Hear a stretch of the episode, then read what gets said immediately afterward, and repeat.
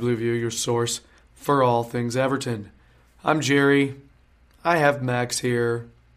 Max, hello. Hi, Jerry.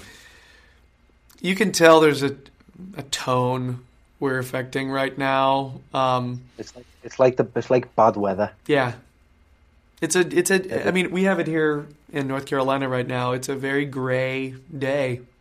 You know. Yeah, it's the same in Manchester. It's always like that in Manchester, though. I was gonna say I've I've heard I've heard these things. Like maybe you have a few Yeah. more gray days than we do here in North always. Carolina. But uh, yeah, um, our tone really isn't that much affected by the weather, though. Um, it's more of the non-game we saw on Saturday. Mm. Yeah, it was not not Well, a very, very, just just, just the, the opposite of competitive. yeah. I would even say Chris- not competitive. Because that's the opposite. You see? I, I was Mm. I an English major. caught up with me. No, go. Caught up me. What was that? Just caught up with me words. I'm thinking, what is the opposite of it? No, that's You know, that was just me being a dumbass. the English, the English major hits the nail on the oh head. yeah, by by saying not. uh, that's, that's being a dumbass. Sorry. Uh, so, uh, so we do have a lot to cover today. Um, so for for the the pod people, let me please allow me to to summarize what what this show will look like. We're going to start by giving a quick listen to Edward's instant match reaction. Um, he was not a happy camper just like us, um, except he was there and recording himself. So we got we got some pretty quick thoughts on that, and we'll talk about about his reaction. Then we'll uh, delve into our own reactions of the city.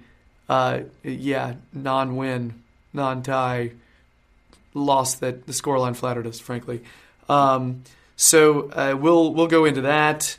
Uh, then we will uh, we'll talk about the the Meis meetings that have been going on with supporters. Uh, Dan Meis has been meeting uh, to try to talk about their vision for the new stadium and uh, try to get some thoughts, some feedback from from supporters, which is great. The fact that our club does this, that is, yeah. Um, and I'm I'm excited, frankly, by seeing some of the the images and hearing some of the feedback. Uh, people are getting psyched, and it's it's great. It's awesome. Um, and lastly, we're going to finish by talking about. Uh, there's, there's rumors that maybe Everton is is making a signing already, which is very not Everton esque. It's to be making a signing in, in early The April. op- the opposite of Everton. Yes. Not not Everton. See, we're coining all these revolutionary terms. Uh, hopefully, people are catching the sarcasm here. Uh, Yeah. So, but uh, but yes, that's we'll we'll go into that and uh, do a little talk about him, which we have mentioned him before.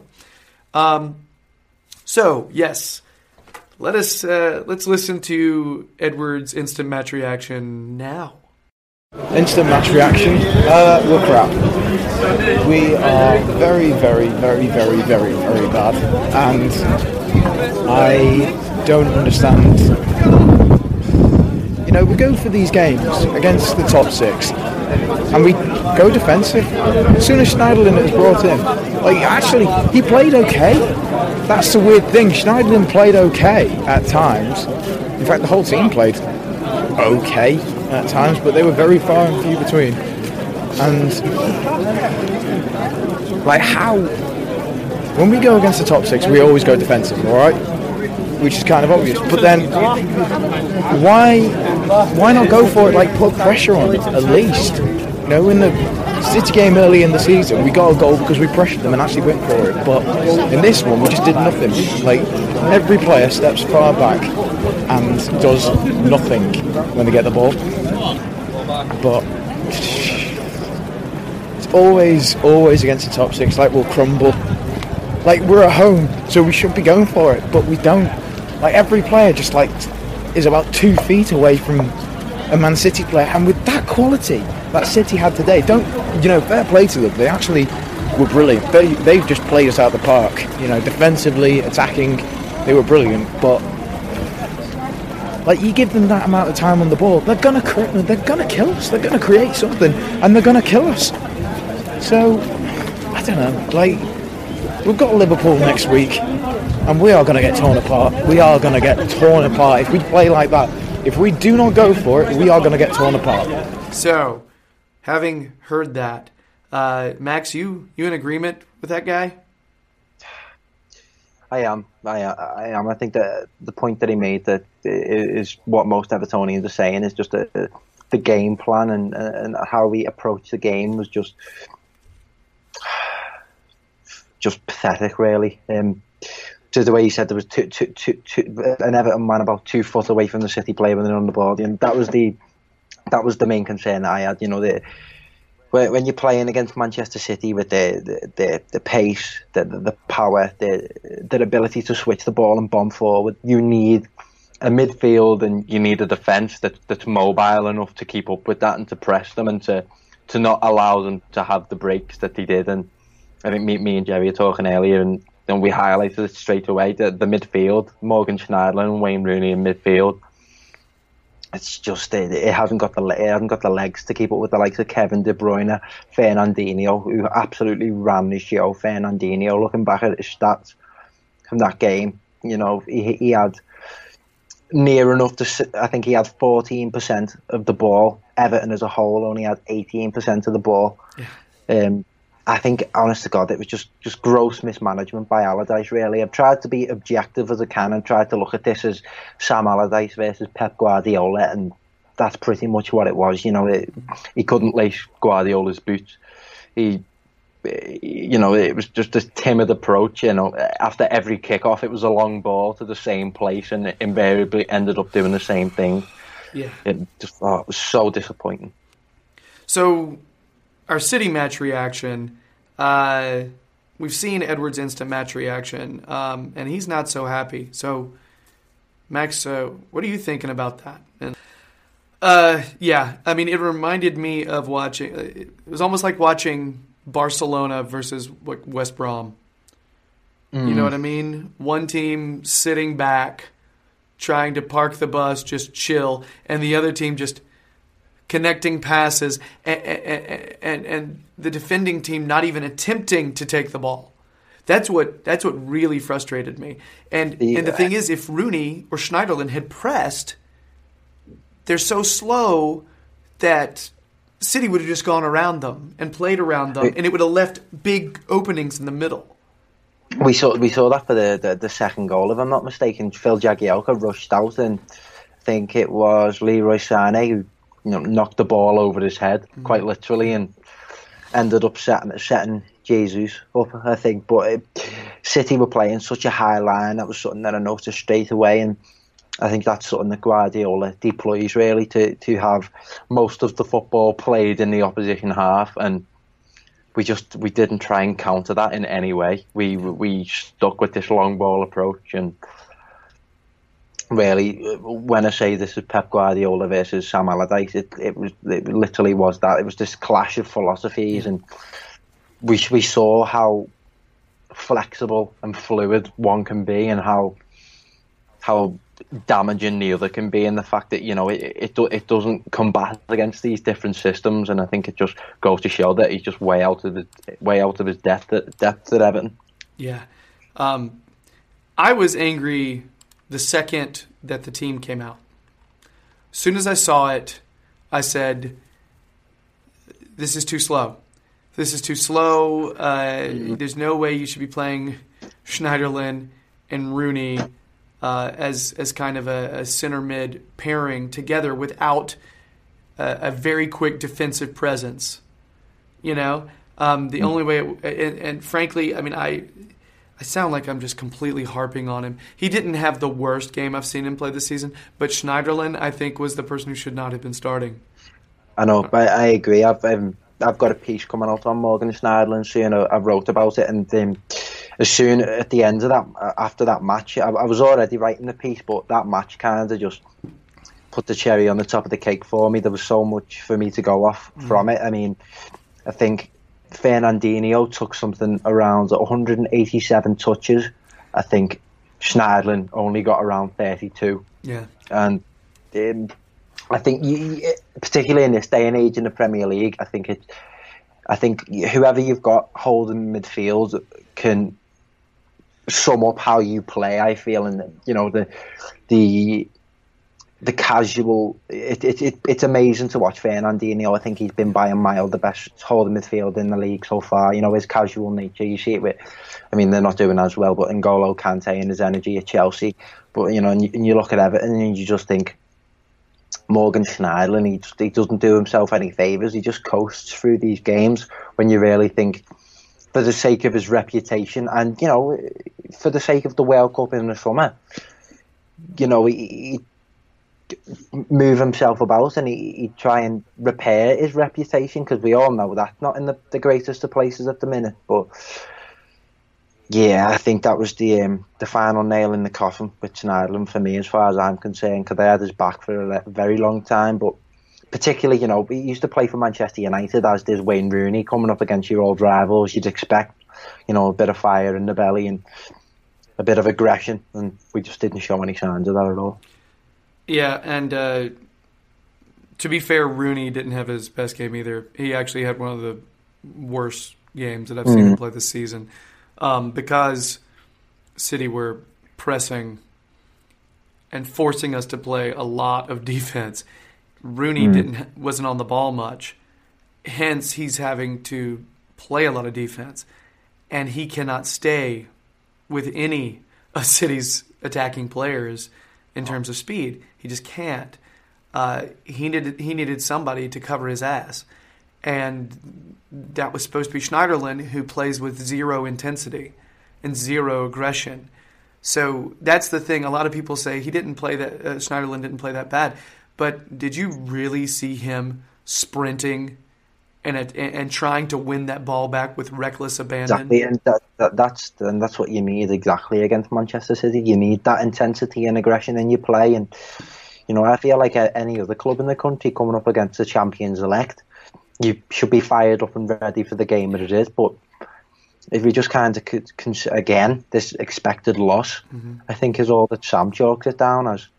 But my point about this is, it, as Evertonians, we expect to see our game, our- team go into games and compete. Doesn't matter who it's against. We, we we expect to see us compete. If we get beat, we get beat. You know, but we Everton are one of those teams that are expected to compete no matter where they go. And just looking at the possession stats, I know a lot of people say possession doesn't mean everything, but it, you know. The, the the possession stats spoke more about the game than what the scoreline did, as you said earlier. Yeah. Uh, can we both agree where the match got less disgusting? The tiny turning point where it seemed like we actually started giving it a little bit of a go. I don't know how long it lasted, really. I mean, Can we both agree that where that was? Do you know where I'm The thinking? Bolasie, the Bolasie goal. Just before it, we bring in, we take out Rooney, and we bring in Davies. All right. Davies, I will give credit to Davies. He actually was pre- he was actually trying to win the ball back. You know, uh, I I actually thought the game was more tolerable for a short period of time when we actually did press press their goal a little bit. Didn't last long, Yeah.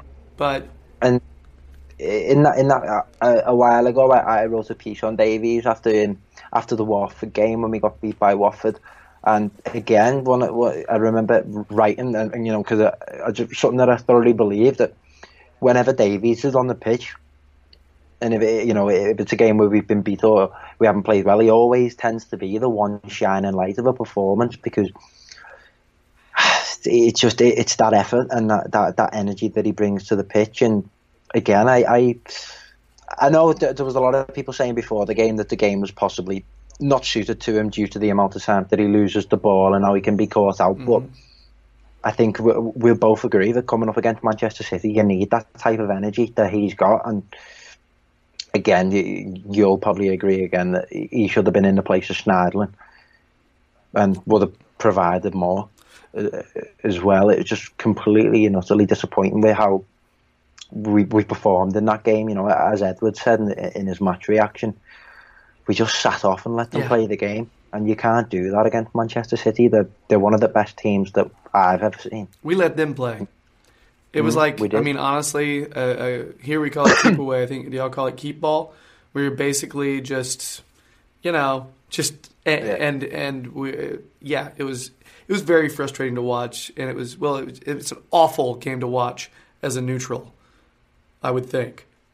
Mm. No, no, I can't even say that because I can't even say that because I thought City played some good football for their goals. they- so as a neutral, did, you yeah. get to watch one As, team. as a neutral, as yeah, I, I was, as I was sitting there at, at the game, that's what I was thinking. I was thinking, okay, Everton are getting absolutely battered here, but try and observe this as a neutral. Try and observe this Manchester City team in full flow and you know for periods of the game. I think that's all you, you all you could do really. All you could do is sit and admire uh, what they were doing. Yeah. Um, they they certainly made certainly made us look look silly. I mean, our wingers were playing as fullbacks at times. You know, it was like we had about six at the back. Yeah. Um, personally, I would have started. I actually would have had Davies in for DCL, and I would have had Bunning, you know, Baningime in for Schneiderlin because I think he provides the speed in the back. Davies usually gives us more of a spark when, like we talked, we said this like hundred times this season, when he's not forced to be the main defensive presence Yeah. when you've Yeah. got a more defensive minded player back there and he can kind of go forward and he was allowed to do that on Saturday. Um, Yeah. so so yeah, I I don't know, that's the way I would have approached it. I think we would have had a little more of a chance. But honestly, yeah. but I don't know if the mentality of the whole team was ready. Was was where it needed to be. No, I because you know after a lot of defeats this season, we've we've we've we've took them to heart and we've thought, oh God, that's quite possibly one of the worst defeats we've ever seen us suffer. But but you know, I, I said you'd be you'd be wrong to overreact to, to a defeat by, by this Manchester City team. What I do take issue with with though is the way we set up, the way the manager has set them up and what the manager's told them to do. It was very, you know, it's very clear that the ma- the manager said, you know, when we kick off, play the long ball, Mm-hmm. who, who get as many men up as you can and, and play the long ball. It was clear that the manager would have told them, you know, stand off, mm.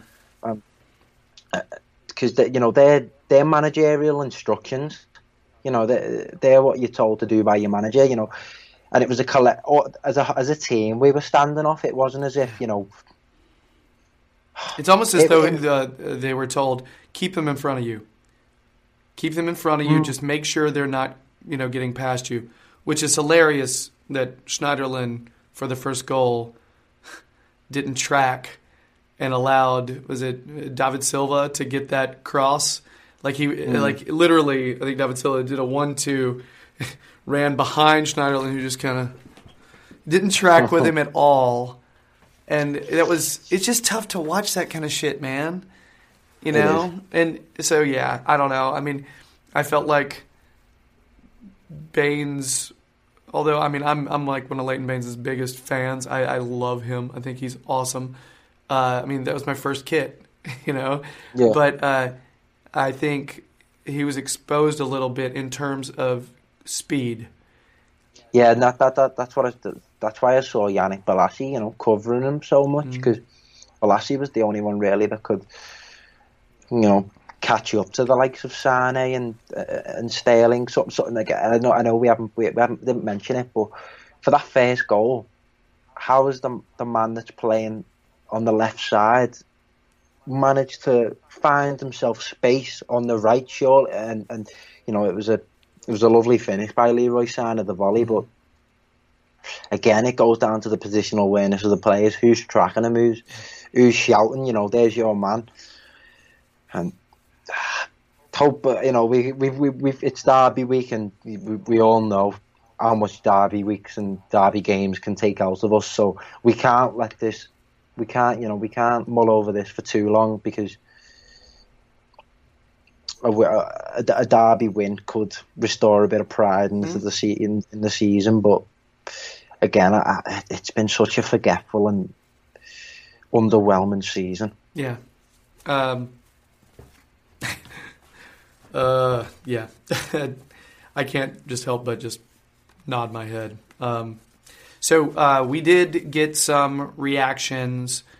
Uh, our our the Toffee Blues Facebook account asked for some reactions to uh, to the match, and here's a few of them.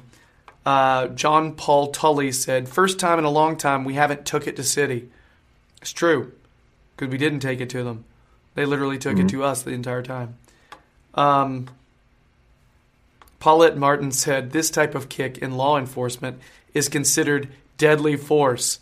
I'm assuming she's talking about City using deadly force on us. Uh, Danny Crocker said, outplayed in our own home. City played with pure class, nothing more to it. Big changes needed from us. Yeah. Alan Doolin said, game was over after 12 minutes. Pretty much. Uh, Yeah. Dean Holmes said, hey, we got beat by arguably the best team in the world. Um, and Carol Pearl said, us the boys, them the professionals. So, Yeah. I mean, there's. I understand all those reactions. Now to Twitter, which the uh, the prompt was a little bit different. Uh, three word reaction. Uh, Owen Parks and Ian Simcox both said the same thing. Roll on May. I agree with all of these, right? By the way, Yeah. uh, ironies. I guess that's how said uh, championship league quality. I understand that. Uh, Alexandra Greenway said, and this is one of my favorites: a complete omnishambles.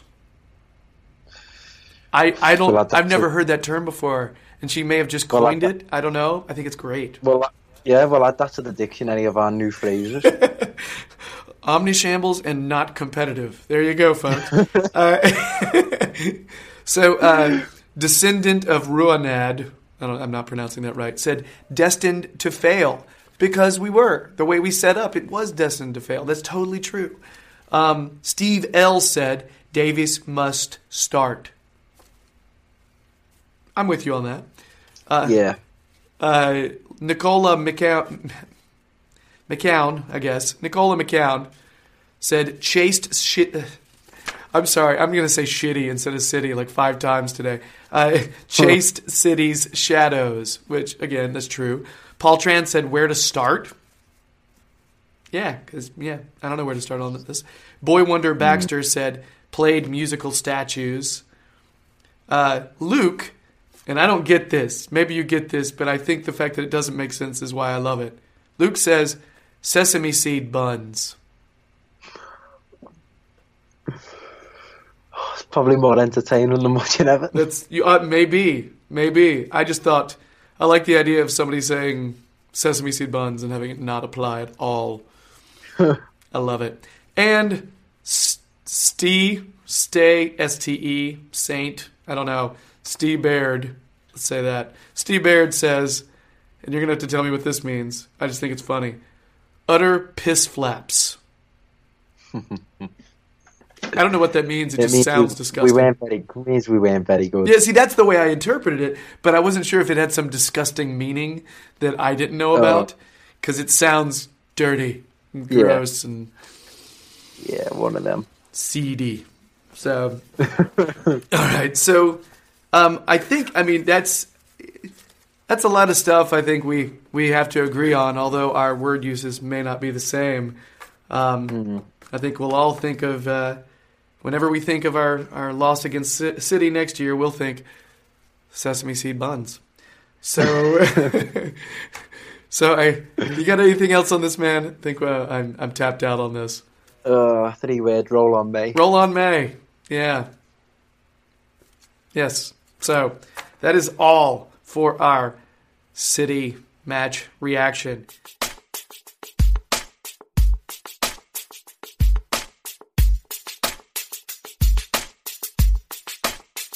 We need to talk.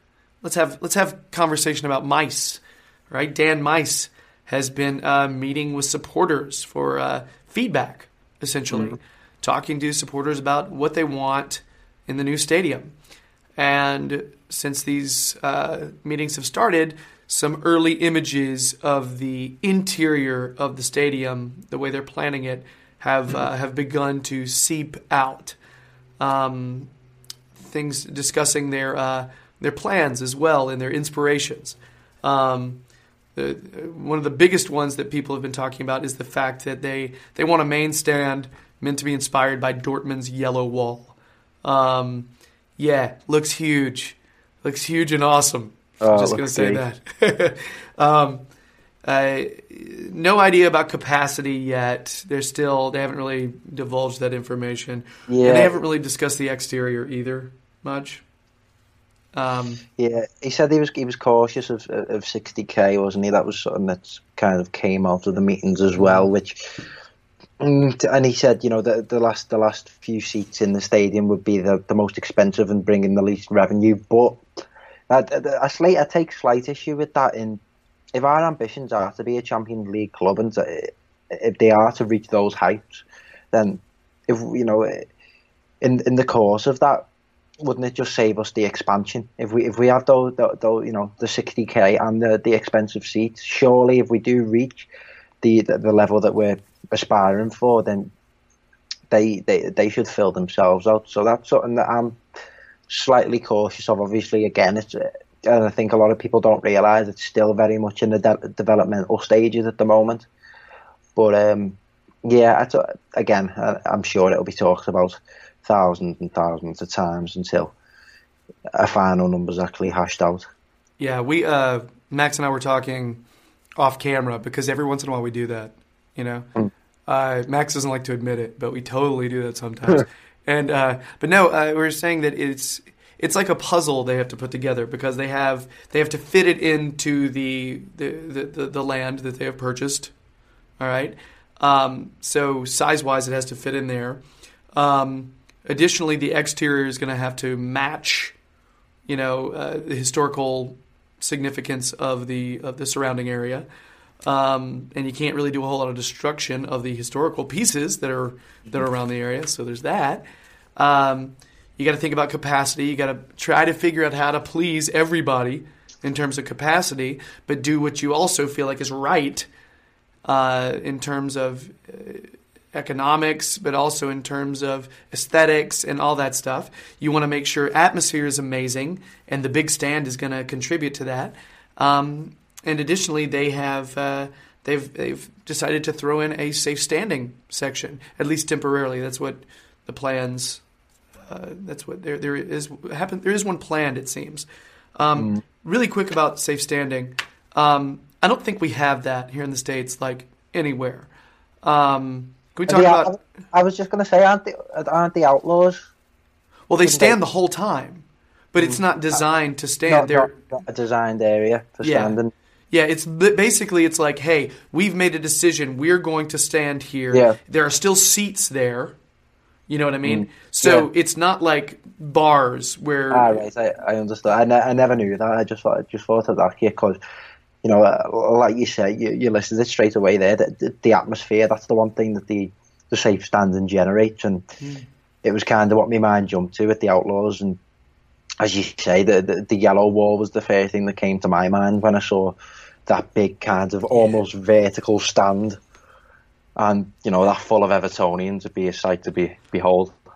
um, is is the reason that some people are against safe standing is because is that because uh, it's difficult to make it as safe as you would want because it is people standing and there are bars so you know what I mean like I I don't Yeah. fully I, I I'm just I'm trying to interpret this because we don't have these questions here Yeah, I think uh, obviously after the the, the Hillsborough um, disaster and, and and and things like that, that it, again, I, I, I, I don't think there's any complete black and white answer to it. I just think it uh, it's been it's been it's seen as a it just it's a it's a pathway straight to you know a disaster or something bad happening, and again, uh, that's why that it's not going to be fu- the full the full stand going to be safe standing. So again, it, I think it's a matter of trialing. But I really, I, and something that something that came into my mind when I seen where the safe standing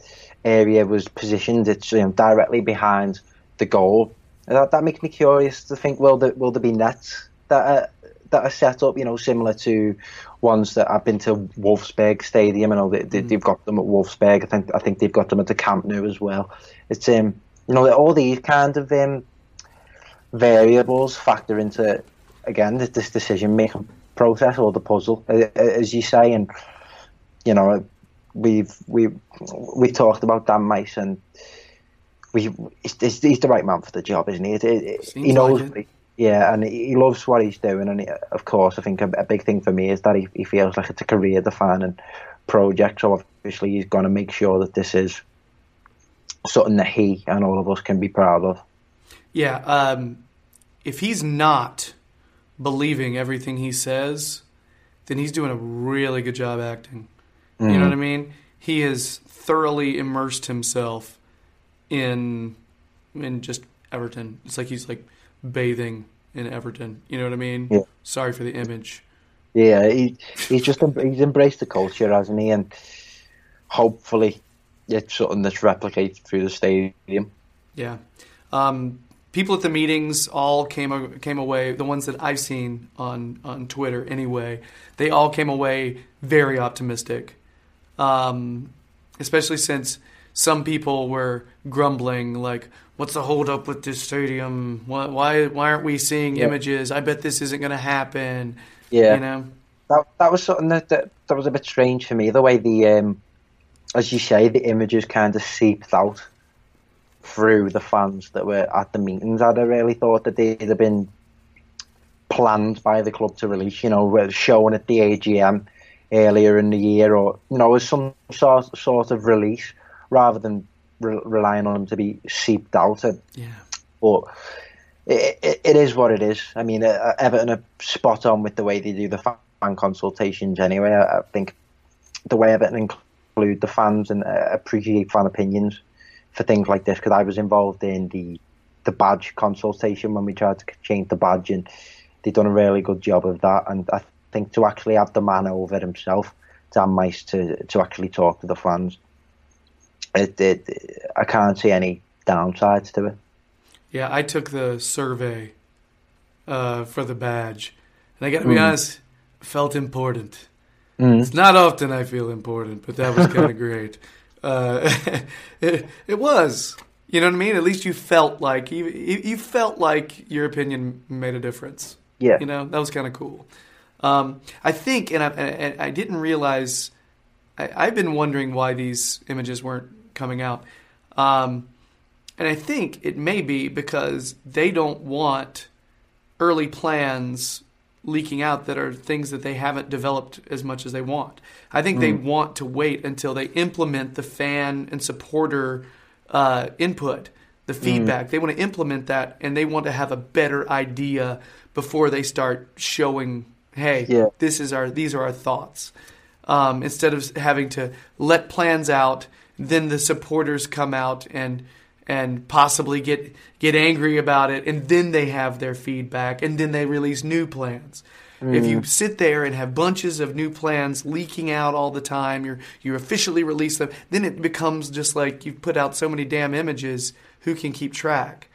Yeah. So I'm starting to understand the thought process behind it a little. Um, Yeah. I mean, not a little. I, I understand it. Um, yeah. The comparisons that everybody uh, are making about this, you know, with the new designs, as far as the exterior goes, the, interior goes, people are comparing it to Lucas Oil Stadium in Indianapolis, where the In- Indianapolis Colts play, which is a, a one of my favorite NFL stadiums in America. Um, and I think they're thinking also is the fact that the outside is not the exterior of that stadium is not like overly modern. It's just it looks sort of I don't know. It looks classic. It looks like a fortress. And Yeah. uh, again, that's what's one of the principles that they've tried to tried to push, isn't it? But the, the interesting thing about it, though, if you look at it from certain angles, it doesn't look like, hey, this is an American football stadium at all, and it doesn't. It doesn't look like a bowl. You know, yeah, it- it, it, that that's something that um, caught my eye as well. The the, the where the, the corners of the ground meet, it wasn't a bowl, and I think it's not. He knows he does. He knows we don't want that. That, yeah, that's what I, I think a lot of fans were over the moon with that because you know the the ball of, of it bring it brings the, the West Ham connotations and a lot a lot of ground to kind of have that bowl shape. I, I've always felt like the they always feel more like arenas to me mm-hmm. rather than you know football stadiums and again it promotes more atmosphere. I think. Well, it, it does, and it's I mean, a lot of it is the acoustics, right? Um, that's a big part of it. Uh, it's one of the reasons why you know I, I'm I'm so glad that we're watching we're studying Dortmund's you know stadium Yeah. and, and how they've yeah such a good idea because that's one of the most fun games when you watch them on TV at least. I'm assuming in person it's even better, but Yeah. uh, yeah, the atmosphere there is awesome. So um, it feels I don't know. I think what we're gonna get. I love the idea of, of a historic looking exterior, and and the designs inside. I'm totally. I don't know. Maybe it's because I'm a naive American who doesn't know a whole lot about stadium design, football stadium design. You know, I see a lot of American football designs, you know, here, but I, I've never, I haven't really studied the, you know, European football or actually, the, you know, normal football uh, stadium design in terms of atmosphere. Um, Yeah. I think this looks awesome.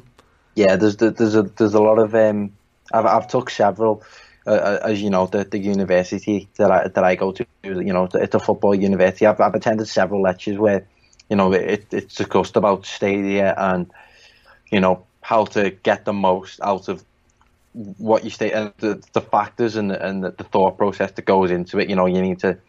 So one of the things that blew my mind was how you need to look at where the sun would would hit the grass and just all, all things like that. You know, you, something that you wouldn't think of at the top of your head, but you know, I think it just goes to show that the task that's on our hands and hmm. fingers crossed it all goes right. Yeah, yeah, definitely. I'm I'm curious about roof Yeah, and how that's going to work out. Uh, that's why you know the that's why you know we don't really know those specifics yet. We'll just have to see. I mean, it's going to be. I mean, it's going to be, you know, literally on on the riverside. So there's the wind is going to be a factor. Yeah. So I mean, we need something to kind of cut that a bit. Yeah. Because I noticed on the designs there was one that was north south oriented and one that was more east west oriented. Because I guess they haven't decided which, Yeah. with pros and cons of each. Um, as, as though they haven't figured that out yet, which I think is it's good that they're letting supporters have a conversation about that. Um, So uh, capacity is something we've discussed before. Um, the Toffee Blues Twitter account did a survey about uh, about about capacity of the new stadium um, and what people would want. Results are, are interesting. Uh, Ten percent said they wanted forty-five thousand to fifty thousand. Uh, Thirty-one percent said fifty thousand to fifty-five. Fifty. Let me just say that part. Thirty-one percent said fifty thousand to fifty-five thousand. Forty-six percent said fifty-five thousand to sixty thousand, and thirteen percent said sixty plus. I was expecting a higher percentage for sixty plus, because a lot of people were saying, you know, j- you know, just over sixty-one thousand. You know, that's what a lot, a lot of people were, you know, yeah, what, what was it? Uh, sixty-one. Was it sixty-one eight seventy-eight? yeah. Is that what Eighteen was? seven. That was like the the cryptic little uh, message thrown up by Dan Meis. But uh, as I said earlier, I really do feel like if we want to stay true to our long term ambitions of, of of reaching the heights of Champions League and com- consistently competing for Europe, then those the, the sixty thousand should sell themselves. Mm. And so I, I I wouldn't I wouldn't go as far to say sixty plus. I, I, I- me myself, I'd be in the fifty five to sixty bracket. Um, ar- you know the upper the upper echelons of that anyway. Before before I had a whole lot of conversations, I was thinking sixty plus. You know, a little over sixty. Just just because I felt like we need to be competing with the bigger bigger clubs. Um, Yeah. The ones that have those bigger stadiums. We need to be doing that. Um, but if we've get if we've got fifty five to sixty and our atmosphere is tight, if our atmosphere is just insane to play in, I'm good. You know what Yeah. I mean? I'm so Yeah. good with that. Yeah, because you know you see, you see the examples at you know Manchester City are the prime example at, at the minute. Their stadium they don't sell that out every week, Yeah. and it's by far the best the team's ever been. And you know, again, you, you've just got to think practically about the, the, these sorts of things. Yeah. So, uh, any other anything else to add about this? Uh, about these? we- We've had some news. We've had some twitching on the stadium. It's great. It's still We have. alive. we have. Yeah, I, I just feel like in the the continuity of, of, of news, I think needs to be keep it coming. Just, just keep us informed because I feel like you know, it's. I think the ta- the, the the timing of these fan consultations have have been really Everton to me to use that phrase. I feel like you know once we have a defeat like we do against Manchester City, you know so a, they're, they're planned perfectly between Manchester City and the derby. So yeah. you know we might get beat by City, we might be, get beat by Liverpool, but the stadium's going to be fresh on everyone's mind. So Here's some positivity. It's so true. We're trained to be cynical and jaded. It's the way it is. Um, cool. Very cool. So this is on that down note. Uh, uh, I'm gonna. I'm still gonna be happy about it. I'm good. You know. Um, so yeah, I guess that's that's it for our uh, stadium news uh, segment. Let's hope uh, the communications team at Everton keeps pushing out information. That would be great because you see it on Twitter all the time. People, it's one of their big complaints is we need information in a more uh, steady and sometimes professional manner. So, uh, so that's it for that.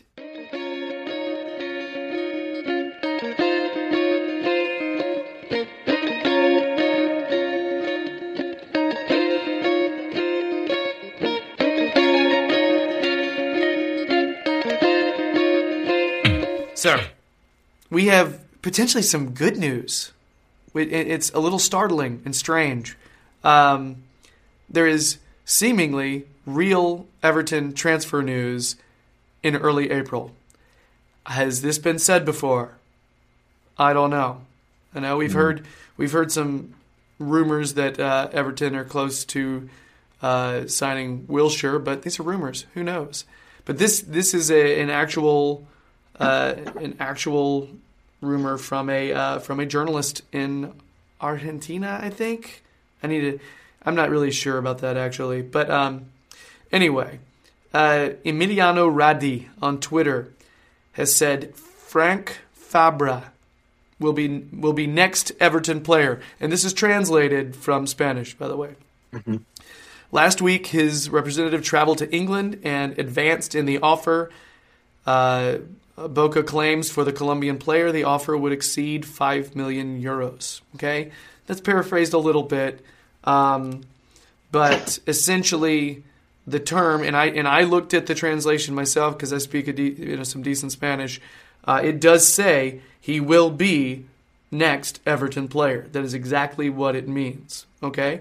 Yeah. Now, um, I've read on another publication where they were saying that his agent had come out and said uh, that he had had no contact from Everton on a on a different day, like earlier in the week, and the reason that uh, that the agent was there was because they already happened to be there because of uh, international play. Because Frank Fabra is a Colombian international, uh, and he's a left back. All right, should have said that at the beginning. But he's a left back uh, that plays for Boca Juniors in Argentina. Um, he's 27. He's quick. He's pretty strong. Uh, he's very good going forward. The only uh, complaints that I've seen is that he's. I've seen some people say he's not a great defender. I've seen other people say he's a good defender, but he makes the odd mistake. Um, immediately, my mind drink, uh, jumps to Funes Mori, but uh, I, I'm thinking that his mistakes aren't quite as obvious. But um, you know, who knows? We haven't seen Funes Mori play in forever, so who knows? You know. Um, But yeah, we're talking about a player that seems like he's very different to Leighton Baines. It seems like he's the opposite of Leighton Baines. You know, someone who's very quick. Um, we have no idea how his service is. We, that's the opposite of Leighton Baines. Uh, uh, he may not be quite as good at defending. Leighton Baines is a great defender. So yeah, it'd be interesting to kind of plug him in and swap him and Leighton Baines next season. You know, for different looks. It's the left back discussion that should have happened in January. Really, I, mean, uh, I I said this off camera. I hate talking about transfer speculation when we're not in the middle of a transfer window, and you know, given the instability at Everton at the minute, you know, the the manager, the, the position of manager and the position of director of football do not seem like stable jobs at the minute. So, I don't think they're in any position to be exactly calling shots on long term plans. Yeah. Um, again, I, I haven't seen much of, of Fabra myself.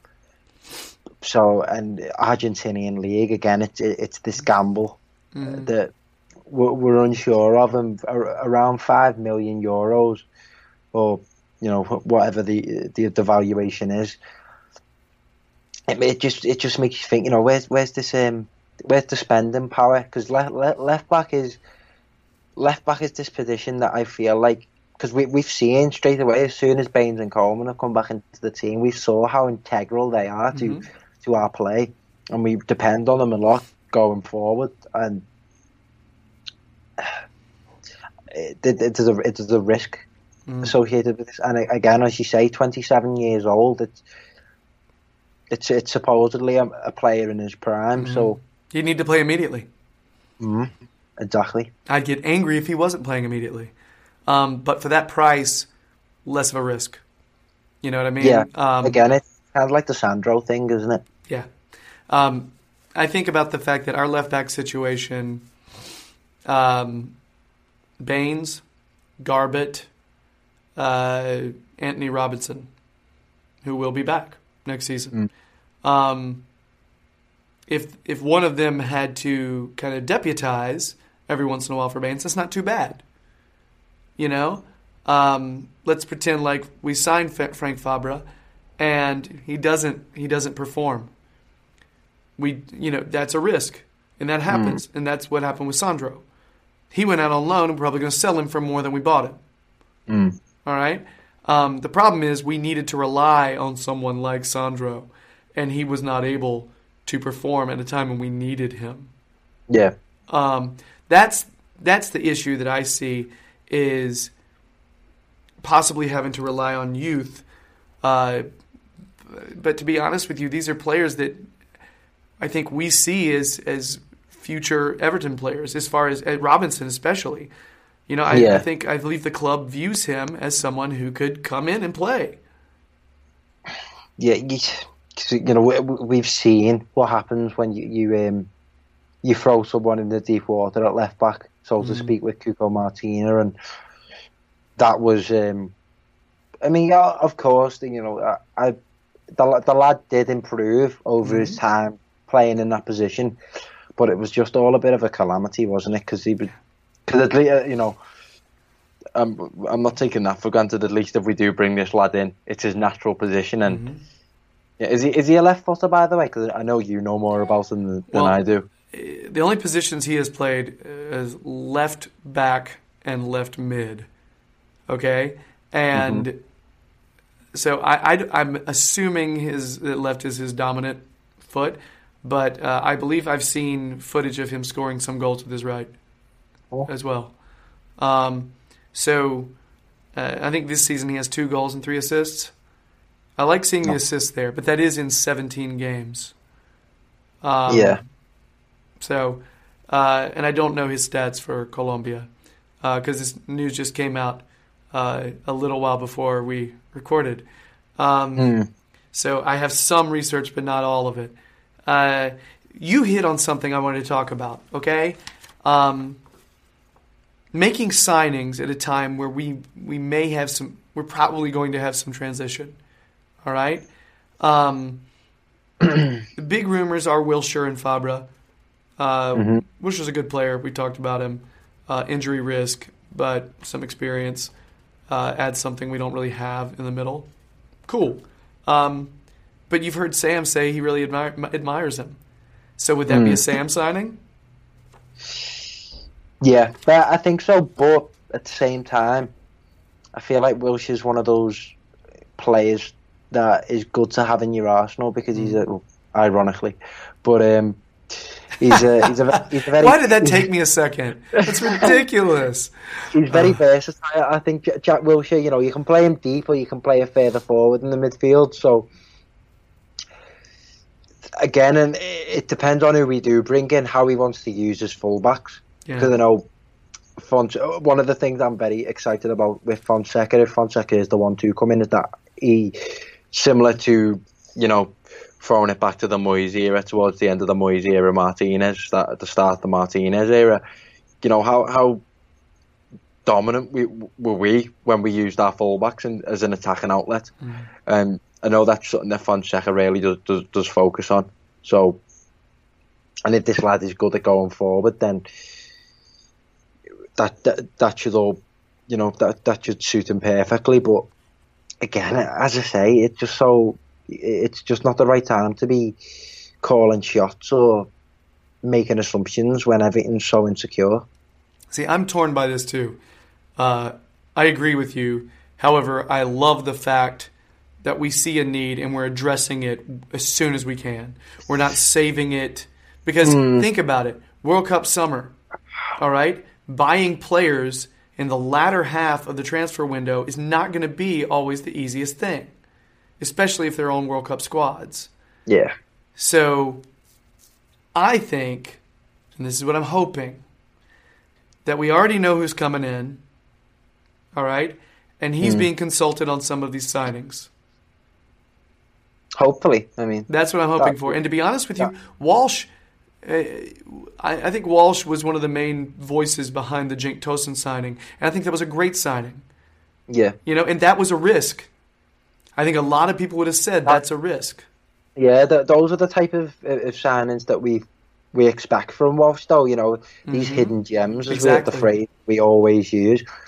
There's always, um, I think, I think we we, you know, we were a little well, not disappointed, so, but you know, we were underwhelmed with Walcott and you know some so, some of the names that he he brought in, Mangala. They were all kind of casts off from top six clubs, but Oh, it's awful, but I totally forgot Mangala played for us at the beginning of this year. I totally forgot. That's hmm. terrible. You know, I mean, he Oh, had a bad knee injury. I feel like a dick. My fault. Yeah. Eliaquim. My bad. yeah, very unfortunate. But Yeah, shitty.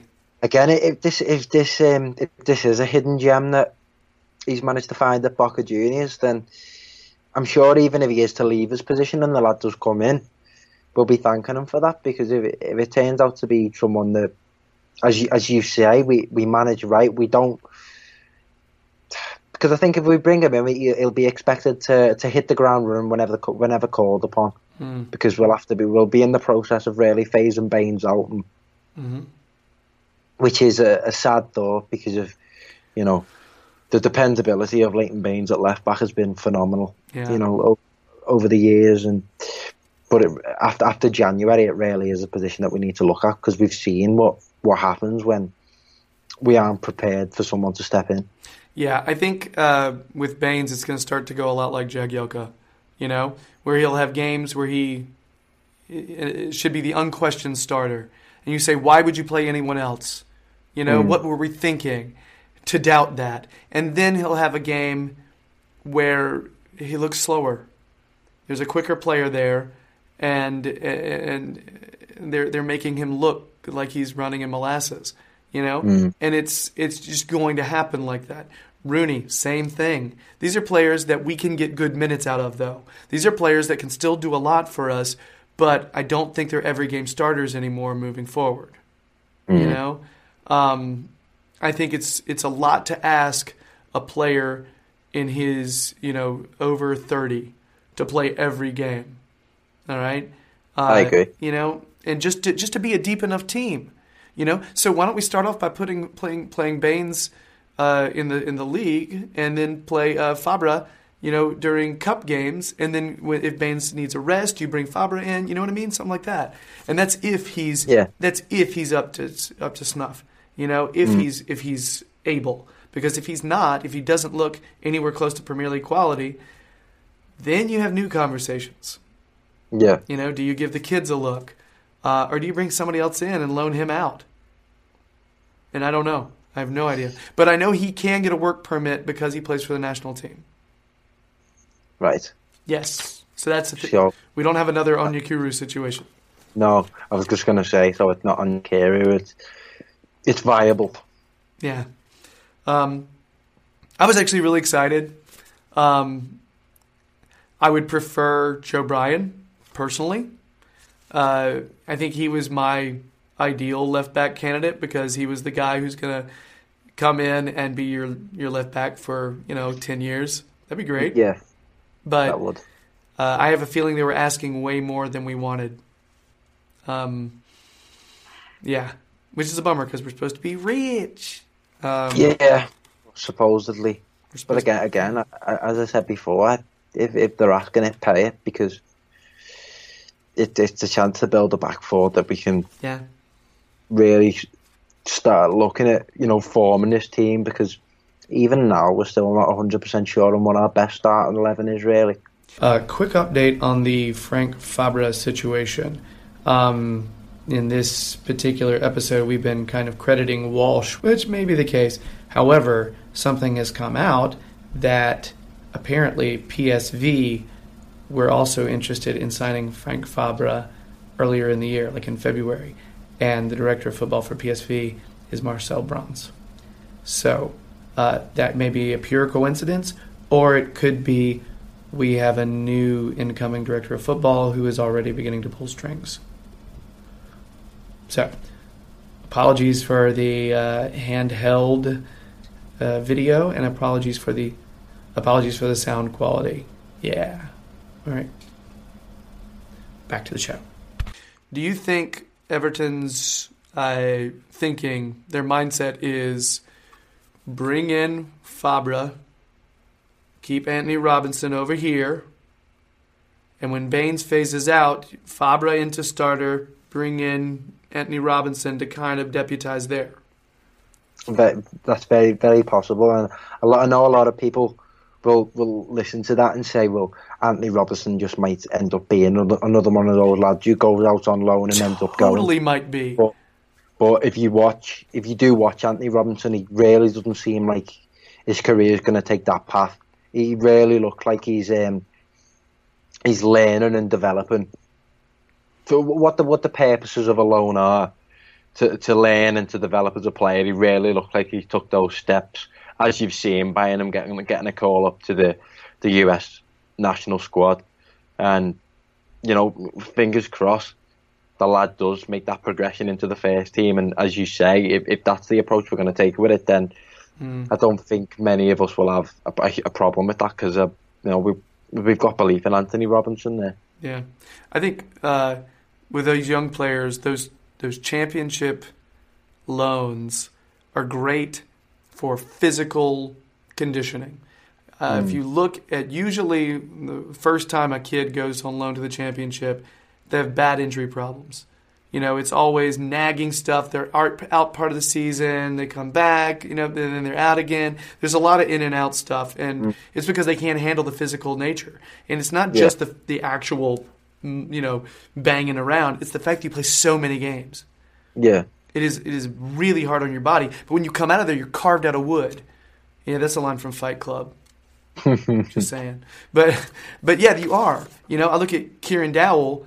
I was worried he was going to have injury problems this season, and I think he's a tougher, stronger player now. Mm. Yeah. Now I worry that his level has has descended a bit in terms of the quality of football he's playing, but he's lasting. He's literally going the distance, and that's big. You know, um, And- and, and Anthony Robinson is doing the same thing. He's playing the season, the whole season. That means he's going to be way more able to play the amount of games in the Premier League when it's time, yeah. if it ever comes time. So, um, yeah. But this is a Fabra video. We, we're just we're just examining the whole left back situation. Yeah, the, the, the left back situation is a whole thing of itself, isn't it? Really. Yeah, I feel better about right back though because I feel I I I still think Jonjoe Kenny is is serviceable. You know, Yeah, I did not think he did. I thought he did a better job at right back than Martino when Martino was playing right back. So I, you know, and I just don't know how Martina's going to come back next season. Even though it seems like he's a super hardworking guy and coaches love Yeah. him. yeah. You know, good professional, maybe not the talent level that we need. I said maybe. It's probably not the wor- right word. Just trying to be nice. So, so, uh, so yeah. Uh, whether or not this is a Sam or Walsh signing that remains to be seen, as we may be having a new manager and a new director of football coming in. However, if we have a new director of football, it's possible that Walsh will stay on as a scout position, Scout. which is what he's used to. Because Yeah. it does seem like he's been a little, uh, you know, out of his depth when it comes to the director of football position. Um, bring someone who's done it before. Let Walsh do what he normally does. You know. Makes sense. So if that's the case, then this signing still works. If Walsh is still going to be around. So, um, unless they're talking to our new top secret manager. Mm. Commenting on his Instagram photos. Paulo. uh, it's gonna be it's gonna be crazy when it's totally not him. Uh, there's all this Fonseca love, and then all of a sudden we're like, oh damn, Oh, yeah. Eddie Howe. Ah, we didn't see that coming. So I really wouldn't see that coming, even though people are suggesting it.